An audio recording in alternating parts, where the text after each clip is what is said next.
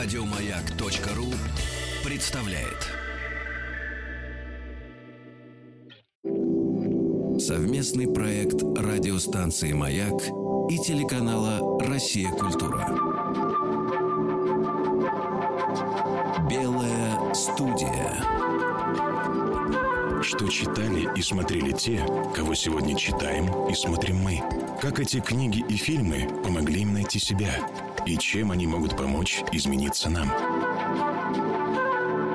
Белой студии выдающийся актер, писатель, художник, режиссер и сценарист, который выпустил на студии «Союз мультфильм» любимые всеми мультфильмы «Самый-самый-самый», «Бременские музыканты», «Дед Мороз и лето», озвучил более 30 мультипликационных персонажей, включая легендарных Карлсона и Крокодила Гену. Он актер в третьем поколении знаменитой театральной династии Ливановых и еще в юности запомнился зрителям замечательными работами в фильмах «Неотправленное письмо», «Слепой музыкант» и коллеги, а затем продолжил сниматься в знаковых картинах «Ярославна королева Франции», «Звезда пленительного счастья» и, конечно, в многосерийном фильме «Шерлок Холмс и доктор Ватсон». Он написал несколько книг, повестей и рассказов, в том числе «Мой любимый клоун», «Исполнитель», которые были экранизированы. В белой студии кавалер Ордена Британской империи, лауреат премии «Золотой орел», народный артист РСФСР Василий Борисович Ливанов. Василий Борисович, мы начинаем здесь разговор с детских произведений. Мультфильм «Бэмби». Вы увидели его в 44 году, я так понимаю, да? Да, по-моему, 44 Дело в том, что существовала такая организация, называлась «ВОКС». И там проходили просмотры иностранных фильмов, которые, значит, потекли в Советский Союз в конце войны. Туда приглашались значит, авторитетные всякие люди, в том числе и деятели искусства, и мой отец был туда приглашен. А когда он узнал, что будет мультфильм, он э, тихонечко провел меня. Мы через полуподвал прошли в зал, когда уже свет э, в зале стал гаснуть, мы прошли, сели, и я увидел Бэмби. Э, Бэмби произвел на меня грандиозное впечатление на всю жизнь. Я считаю, что это лучший фильм об отношении человека и природы. Потрясающий фильм. Просто потрясающий. Я помню, я хохотал и плакал, и с тех пор заболел мультипликацией. И через много-много лет это вылилось в то, что я стал заниматься этой мультипликацией. И первый ваш мультфильм, а, он как раз тоже был о животных – самый-самый-самый. Это первая моя сказка, которую я экранизировал мультипликации. Это сказка «Самый-самый-самый». Вот я получил за эту сказку по окончанию высших курсов режиссеров кино за этот мультфильм «Сказку» я получил красный диплом. Это даже удивительно, что, в общем, это дипломная работа, потому что это настолько зрелый, интересный мультфильм, здорово сделанный визуально. А, я так понимаю, что художник, с которым вы работали, он же рисовал и бременских музыкантов. Да, мы с Максом учились вместе в средней художественной школе. Он на два класса учился старше меня, а на мультфильме мы встретились и стали вместе работать. И все мультфильмы, которые я делал, как режиссер и сценарист, я делал вместе с Максом Жеребчевским. То есть он такой ваш вот он, артистический глаз. Он близкий друг мой. И близкий друг. А это же еще и философский мультфильм, потому что там главная идея в том, что самый сильный, самый умный, а сначала львенок убежден в том, что он самый-самый, потом он понимает, что это не совсем так, а потом в финале он снова слышит, что он самый-самый, но уже от тот, кого любят, всегда самый-самый-самый. Вот это совершенно замечательная мысль.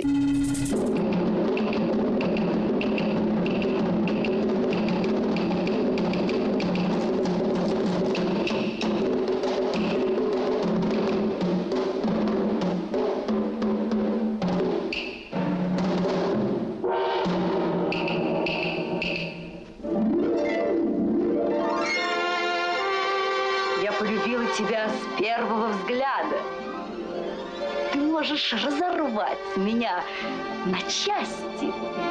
Но я все-таки скажу, ты самый красивый. Не пугайтесь. могучий лев не разорвал молодую львицу на части. Он только улыбнулся ей застенчивой улыбкой. Вот так. Потому что он понял, что тот, кого любят, всегда самый-самый-самый-самый. Ваш отец э, был выдающийся артист, знаменитый мхатовец. То есть вот это как раз те самые мхатовцы, Ливанов, Качалов, вот эти имена, которые для всех ассоциируются с величием русского театра. Вы сказали, что своего отца вы увидели в спектакле «Мертвые души». И все, кто видел этот спектакль, к счастью, он также снят э, на пленку Траубергом, поэтому, да. в общем, у нас тоже есть возможность увидеть. Я «Мертвые души» в Амхате видел 37 раз. 37 раз вы смотрели на своего да. папу. Все сходятся в том, что такого Ноздрева никогда больше не было, вот этого совпадения с этим персонажем. Это был замечательный спектакль, поставленный Станиславским по инсценировке Михаила Афанасьевича Булгакова. И вот это вот слияние этих грандиозных, талантливых, гениальных людей дало такой спектакль, который просто впечатлял. Потом с годами стали меняться и некоторые исполнители.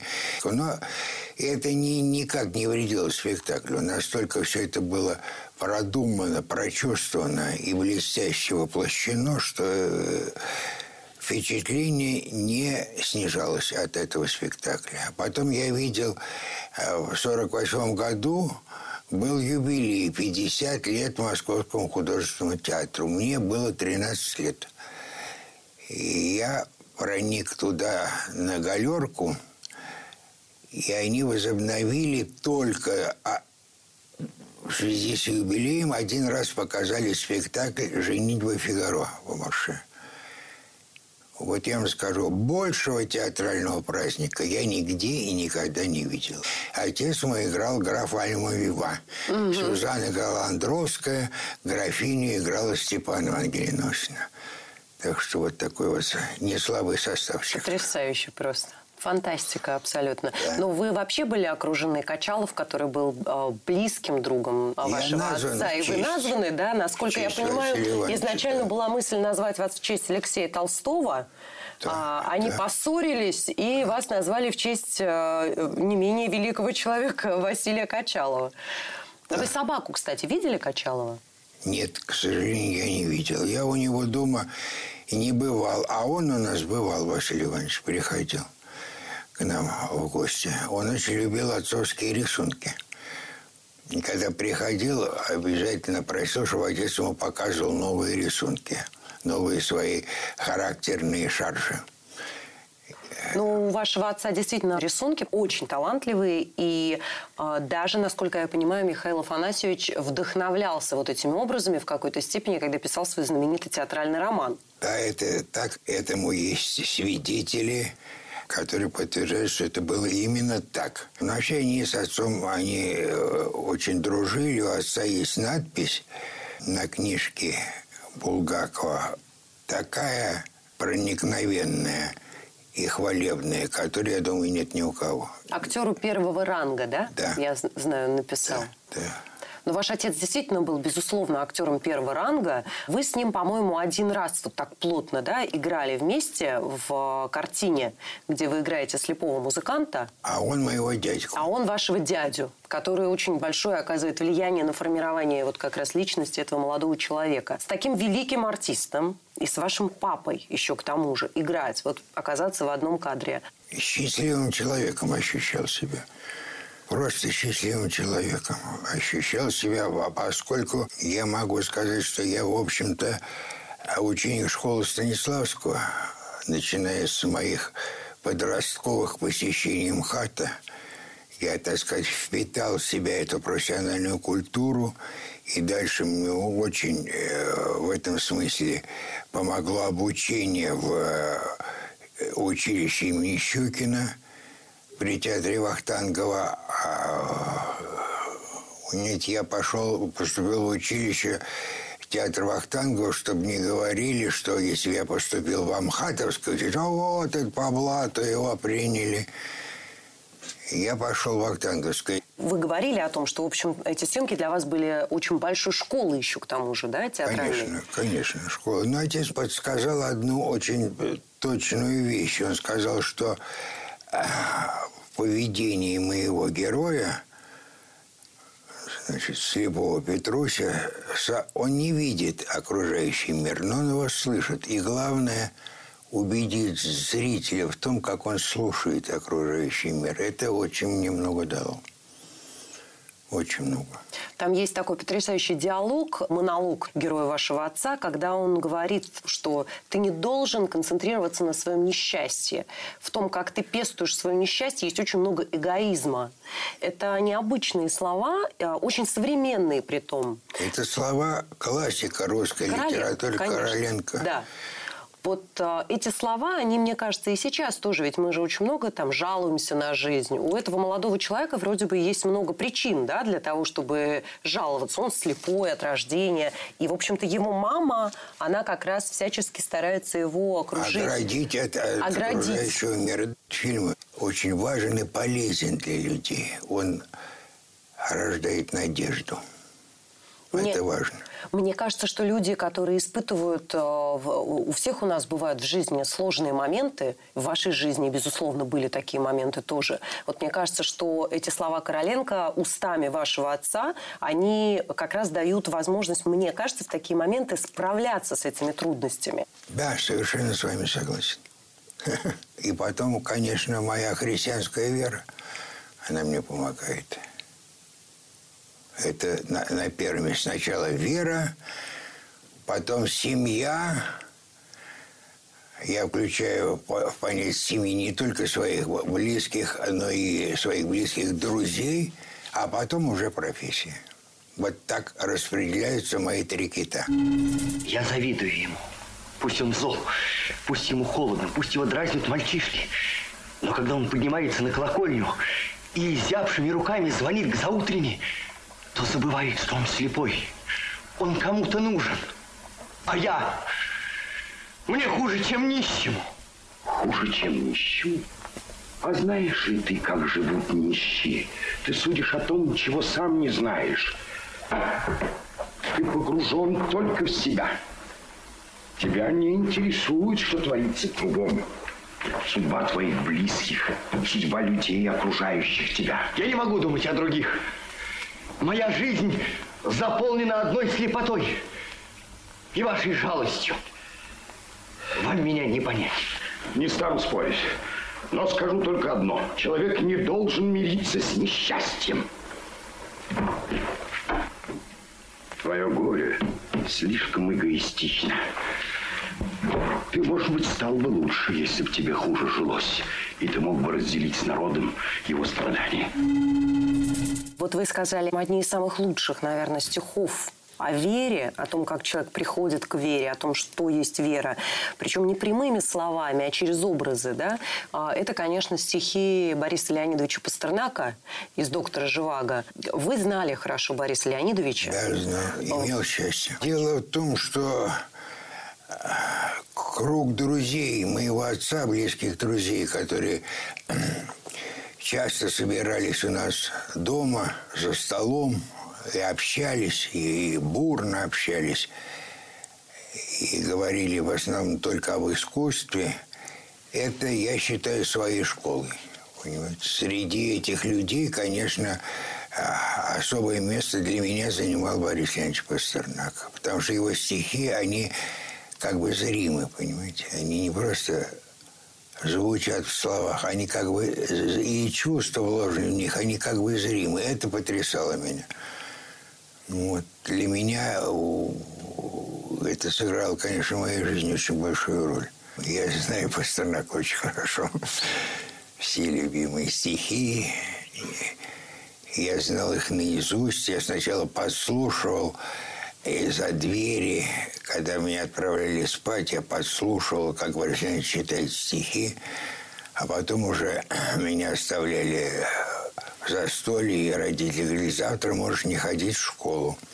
И меня сажали, я сидел в углу комнаты в кресле, и когда Борис Ильич соглашался читать стихи, И если забывал какую-нибудь строку, он протягивал руку в мою сторону, и я подсказывал. А как вы понимаете знаменитую фразу Пастернака, потому что может быть много трактовок, да? «Быть знаменитым некрасиво». А, как я понимаю... Ну, понимаете, в чем дело? Человек просто, я воспринимаю так, что человек не должен сосредотачиваться на своих успехах, понимаете? Не, не, не, не должен успокаиваться на них. Вот э, когда человек знаменит, он, э, значит, он в искусстве успешен. Если он будет на, на этом заклиниваться, то дальше дело не пойдет. Понимаете, дальше дело не человек остановится в своем развитии и будет жить только э, иллюзии того, что он очень известный и знаменитый человек. Вот это вот об этом, по-моему, Борис Ильич написал. Не спи, не спи, работай, не прерывай труда. Не спи, борись с дремотой, как летчик, как звезда. Не спи, не спи, художник, не предавайся сну. Вечности заложник, у времени в плену. Ваш отец был и очень знаменитый, и действительно выдающийся артист. Вы сказали о том, что даже вы не пошли учиться в школу-студию для того, чтобы вот не быть таким сынком, да?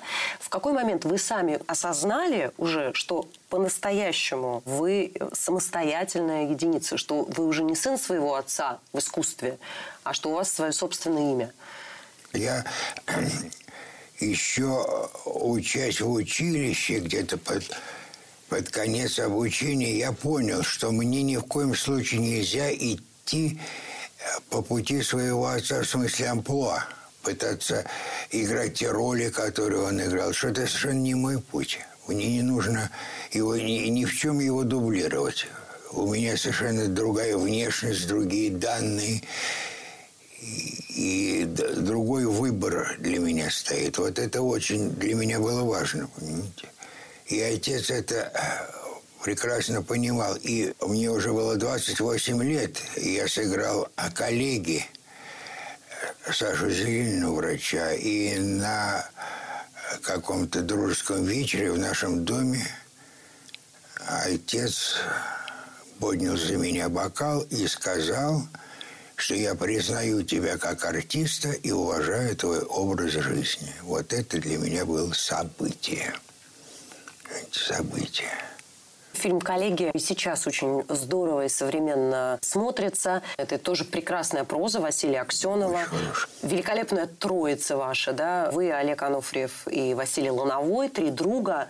Фильм о дружбе, прежде всего, да? О том, как, да. вот, как молодые люди становятся вот настоящими людьми. Вообще, вам очень удается играть о дружбе.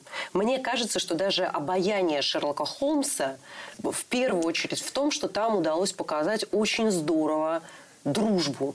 А, я знаю, что вы и в жизни дружили с Виталием Мефодьевичем Соломиным, но вот вам удалось на экране создать такие отношения между персонажами, что это очень заразительно. Вы, я знаю, дружите с Геннадием Гладковым много-много лет, э, с тем же Виталием Мефодьевичем вы дружили. А что такое мужская дружба? Что это за талант дружить вот так? Дело в том, что я когда читал, помню, сонеты Шекспира, я обнаружил, что Шекспир ставит дружбу выше любви. И меня это очень удивляло, и я стал думать, а почему, почему? И прошло много времени, прежде чем я догадался, что любовь может быть односторонней.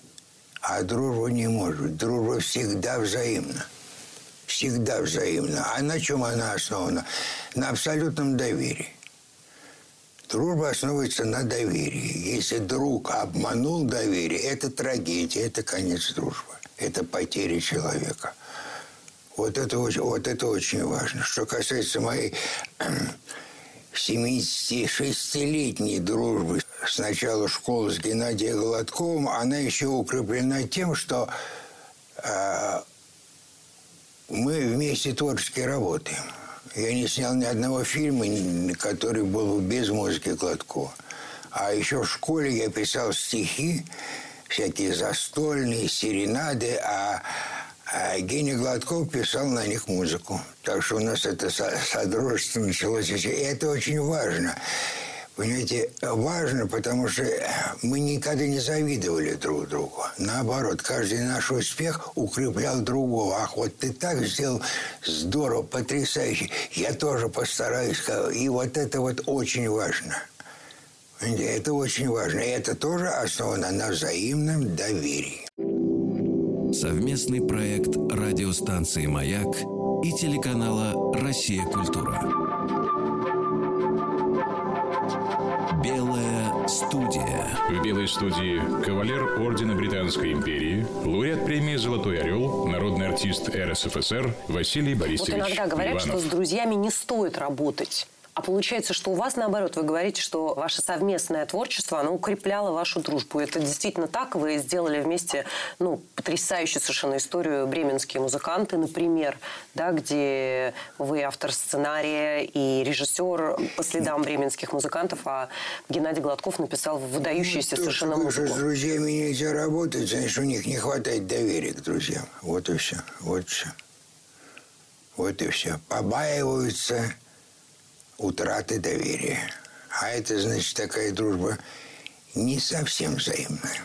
Бременские музыканты, которые вы сделали с Геннадием Гладковым, это совершенно в свое время это была революционная история. Ну, говорят, вот муза, да, атмосфера. А вот как создается такой питательный бульон? Ведь невозможно просто так приманить а, идеи, там, талантливые решения какие-то. Вот как создается вот эта атмосфера, в которой они рождаются? В Даже кото- это я вам объяснить не могу. Сие от Господа. Да? Конечно. Ну, наверное, это счастье, когда... Это свыше дается.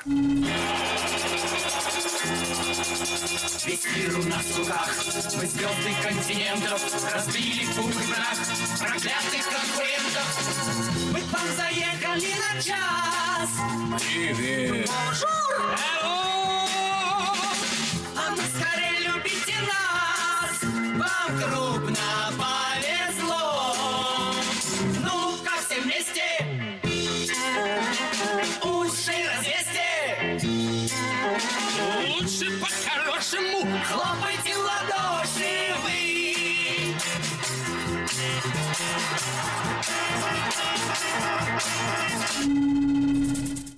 например, э, в Шерлоке Холмсе кажется, что кто за что мы любим э, собаку Баскервилей, например, да, это тоже такой какой-то союз ваш и Виталия Мефодьевича, и присоединившегося к вам тоже Никиты Сергеевича. Там тоже возникла вот эта какая-то химия особенная. Я вообще считаю, что э, экран – это такое мистическое явление. Понимаете, люди смотрят на белую тряпку, на котором цветные тени бегают, и верят, что это правда и на самом деле. В этом есть какая-то мистика.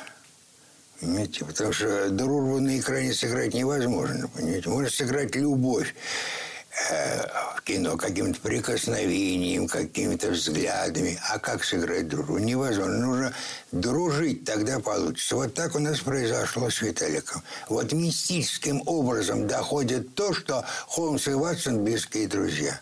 А это потому, что мы с Виталием стали близкими друзьями. Это задумывалось мной сразу – я сразу искал пути, чтобы с ним сдружиться, и, слава богу, на это много времени не ушло. Мы совпали, и в отношении к искусству, в отношении к жизни мы очень совпали с Виталием. Он был моим близким другом и любимым партнером. Вы говорили еще о том, что для вас в этом фильме важно было сформулировать перед тем, как вы начали снимать э, картину и работать над ней, такая сверхзадача, что Шерлок Холмс и доктор Ватсон не просто решают какие-то головоломки, а помогают людям.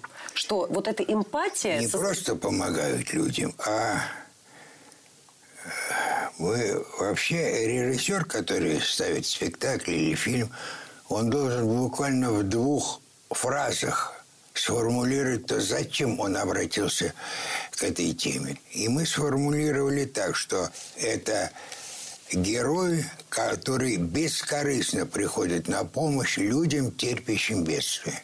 Поэтому, вот, э, понимаете, уже целый век больше живет это произведение Конан Дойля. Именно поэтому. Это его внутренняя сущность, душа этого произведения. Thank you.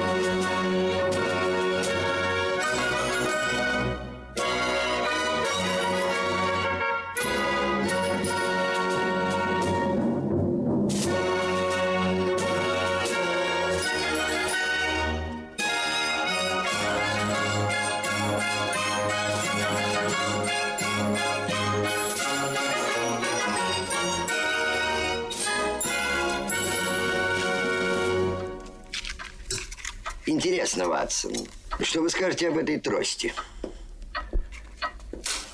Можно подумать, что у вас на затылке глаза.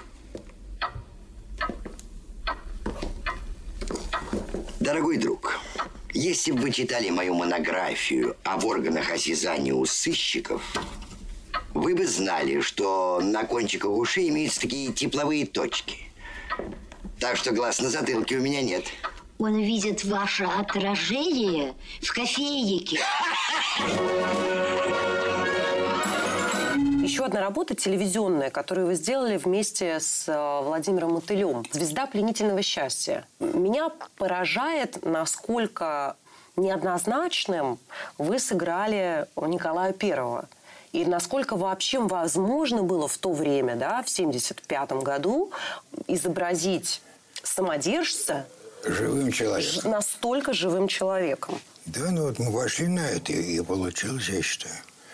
Получилось. Можно было лучше, но тогда нас бы цензура стала вырезать.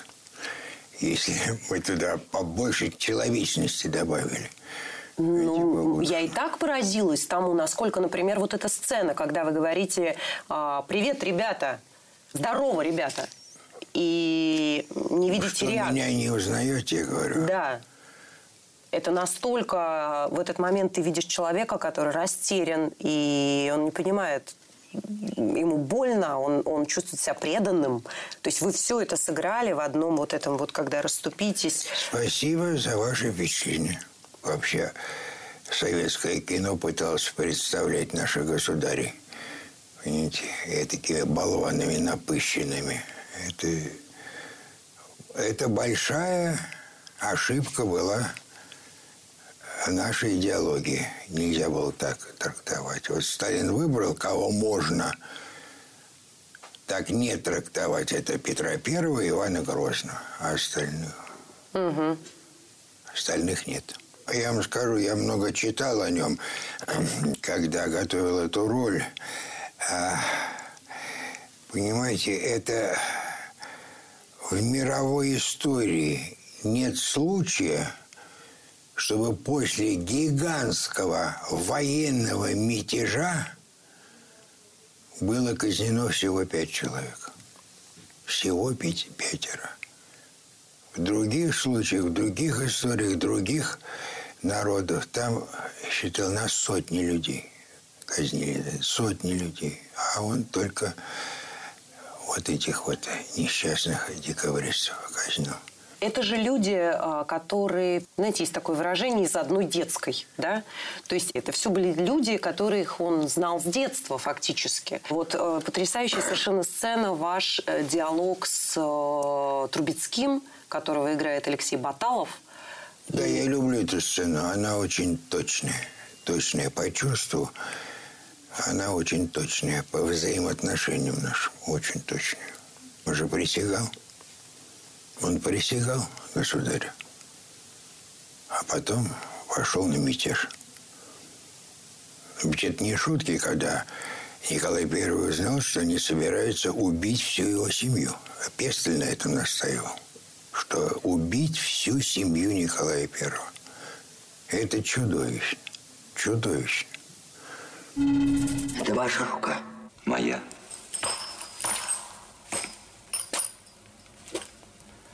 Что вы наделали? Это что ж такое вы наделали?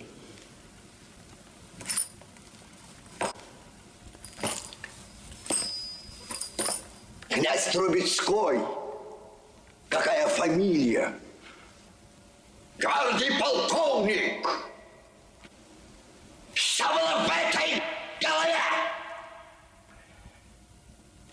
Связали свое имя дрянью. Оставь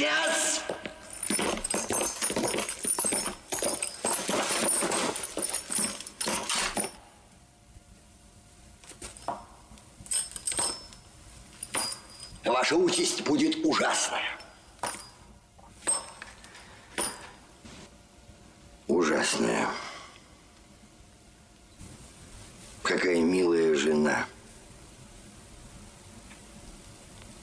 Вы погубили вашу жену.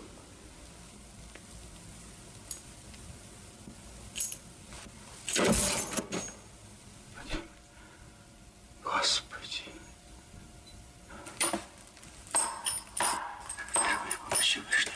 Я могу вас сейчас расстрелять. Жизнь была бы вам стыдом и наказанием.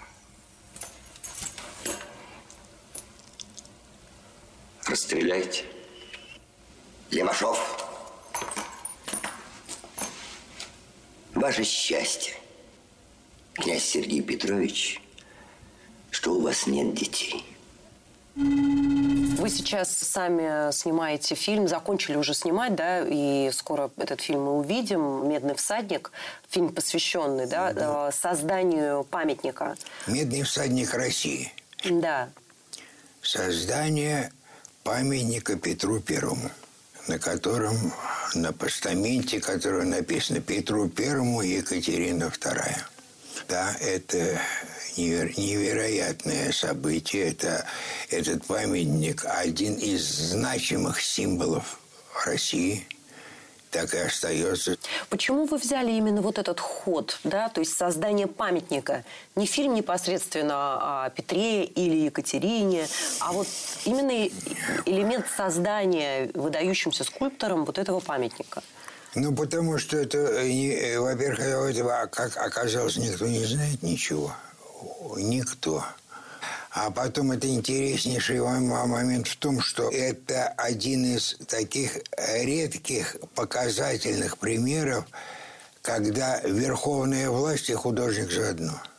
Никакого памятника не было, если бы Екатерина не пригласила э, Этьена Мариса Фальконе. У нее была масса врагов и недоброжелателей, а она его поддерживала, верила в том, что это правильный замысел, верила Дидро, который ей прислал письмо, что перед тем, как Фальконе приехал, что Фальконе гениальный человек, да, и потом э, она ориентировалась на эссе Вольтера о Петре. И памятник его не требует никаких аксессуаров, как, как, говорил Фальконе. Он сам по себе. Он сам по себе. Петр вот так вот. Совместный проект радиостанции «Маяк» и телеканала «Россия. Культура». Белая студия. В белой студии кавалер Ордена Британской империи, лауреат премии «Золотой орел», народный артист РСФСР А вот вы Василий сказали такую Борисович важную вещь, да, о том, что власть и художник действовали заодно. А вот вообще эта тема взаимоотношения художника и власти, вы же видели самые разные моменты в этом смысле. И в советское время, и более того, еще со, со времени вашего отца. Вы описываете, например, в замечательной книге, где вы пишете о своем детстве, и в том числе описываете военные годы, и там есть ужасающий совершенно эпизод а, с Николаем Эрдманом, когда он ну, просто был спасен вашим отцом, Да, это а, поскольку у него была гангрена ноги. Как мы знаем, он был осужден. И вот это такое столкновение художника с властью. Раз на раз не приходится.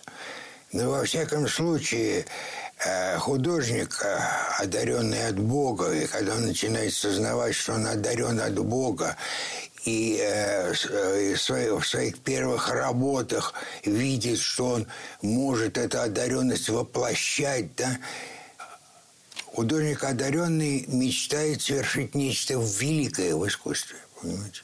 Нечто великое. Но, тем не менее, во имя замысла ли, да, во имя осуществления или чего-то великого, ты продолжаешь сотрудничать с властью, когда ты осознаешь вещи, которые она совершает, или нет? Вот как здесь художнику принимать решение? Власть от Бога сказано. Знаете, верующие. Власть, она от Бога.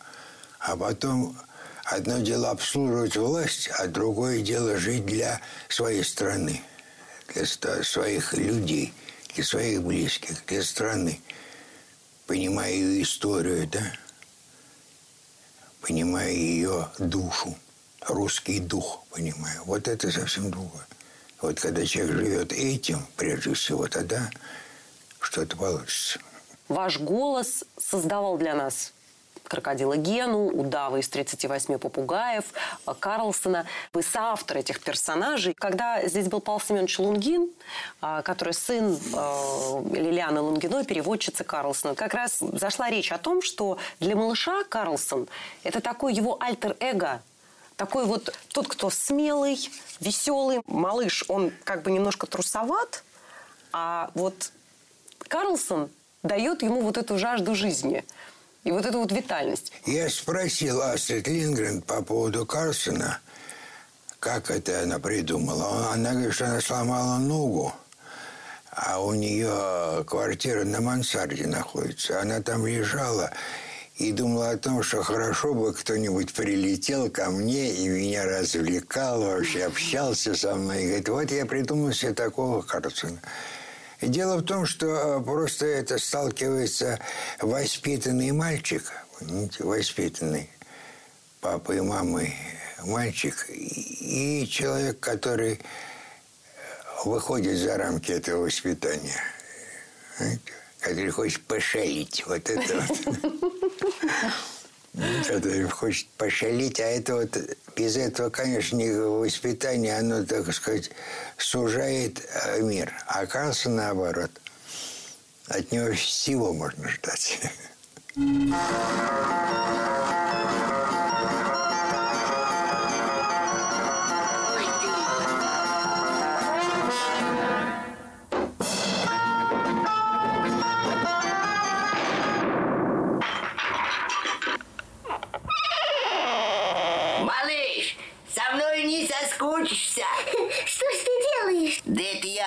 Шалю, ну то есть балуюсь. А, она же упадет. Спокойствие. Тот. Она все-таки упала, честное слово. Она упала, ты видел, раз и. Дребезги, вот интересно только, что скажет мама. Ну, мама, мама, это дело-то житейское. Да, потом я завтра дам тебе 10 тысяч люстр. Давай пошалим сейчас, а? Представляю, как рассердится папа. Папа? А что, папа? Да? Я полетел. А вот вы сами, вы же тоже воспитанный мальчик из потрясающей хорошей семьи. Вы кто больше, малыш или Карлсон? Вы знаете, в чем дело? Это я из хорошей семьи, это по, по анкете. А вообще-то я вырос на улице, понимаете? Я, я мальчишка после военных лет. А тогда в Москве мальчишек было больше, чем взрослых мужчин.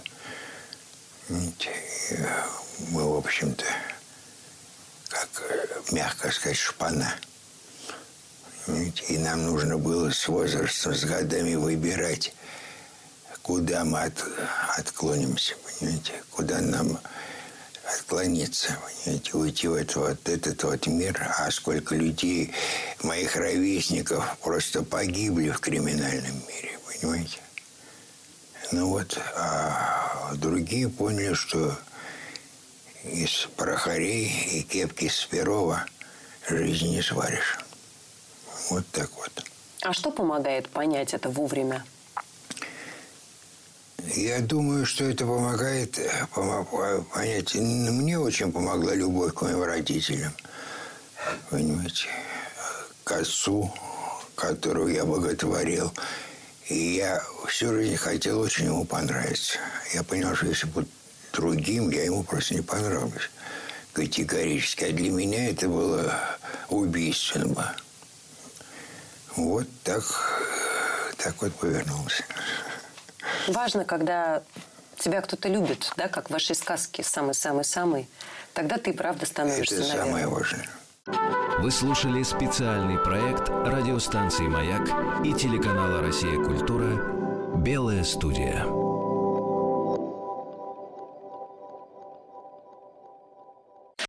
Еще больше подкастов на радиомаяк.ру